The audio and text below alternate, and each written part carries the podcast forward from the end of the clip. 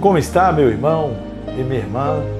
Meu desejo é que a paz de Cristo e a sua graça esteja sobre a sua vida e sobre a vida da sua família. Qual é o propósito do discipulado cristão? Vamos responder esta pergunta no vídeo de hoje.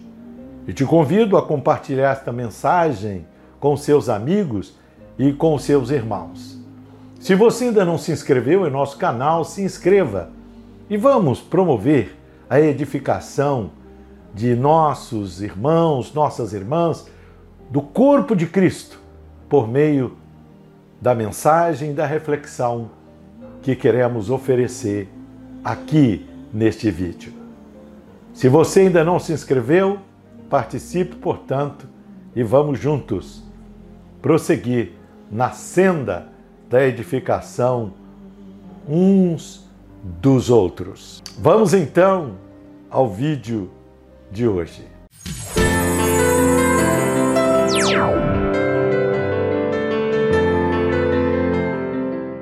O propósito do discipulado é produzir a vida de Jesus no coração dos homens. Assim como a polinização é vital no processo da frutificação e reprodução no mundo vegetal, o discipulado o é para o reino de Deus.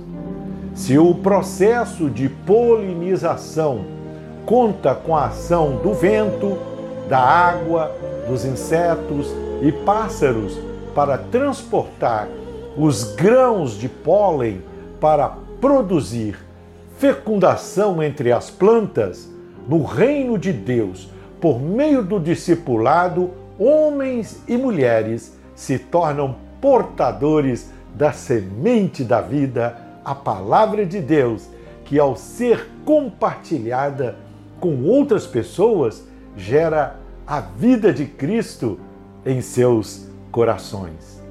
É sabido por todos nós que com muita frequência pessoas usurpam os princípios e os ensinos da palavra de Deus para aplicá-los na defesa, na luta e busca de realizar seus projetos pessoais.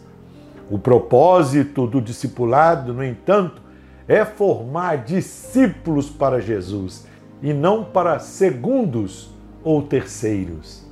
Precisamos entender que a escola do discipulado não se presta para formar gurus para catequizar simpatizantes e admiradores. Segundo Colin Marshall, nem mesmo Paulo, que disse: Sede meus imitadores, como eu sou de Cristo, ousou formar discípulos para si. Declara ele em A Treliça e a Videira. Abre aspas.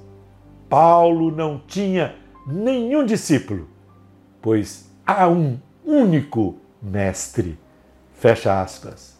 Na prática, corremos o risco de transformar o discipulado numa forma de dominar e controlar pessoas para servirem aos nossos propósitos e projetos.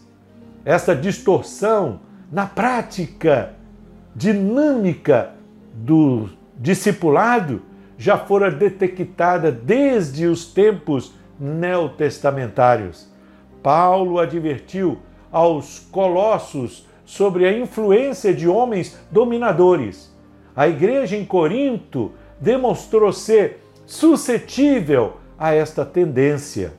Lá, Paulo detectou a existência de vários grupos criados em torno de homens, mesmo sabendo que havia um grupo que se dizia ser do apóstolo, ele mesmo combateu essa tendência.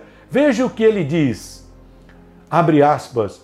Quando, pois, alguém diz, eu sou de Paulo, e outro, eu de Apolo, não é evidente que andais segundo os homens?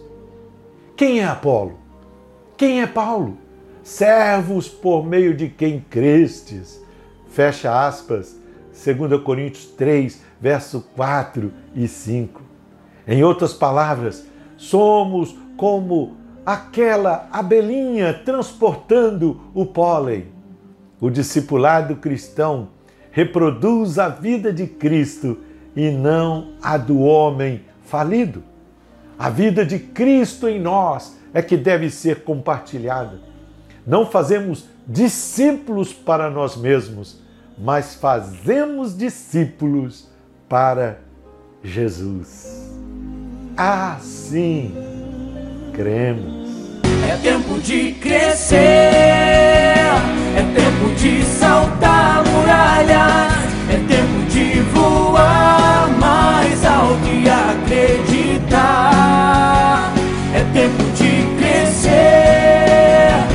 tempo de saltar.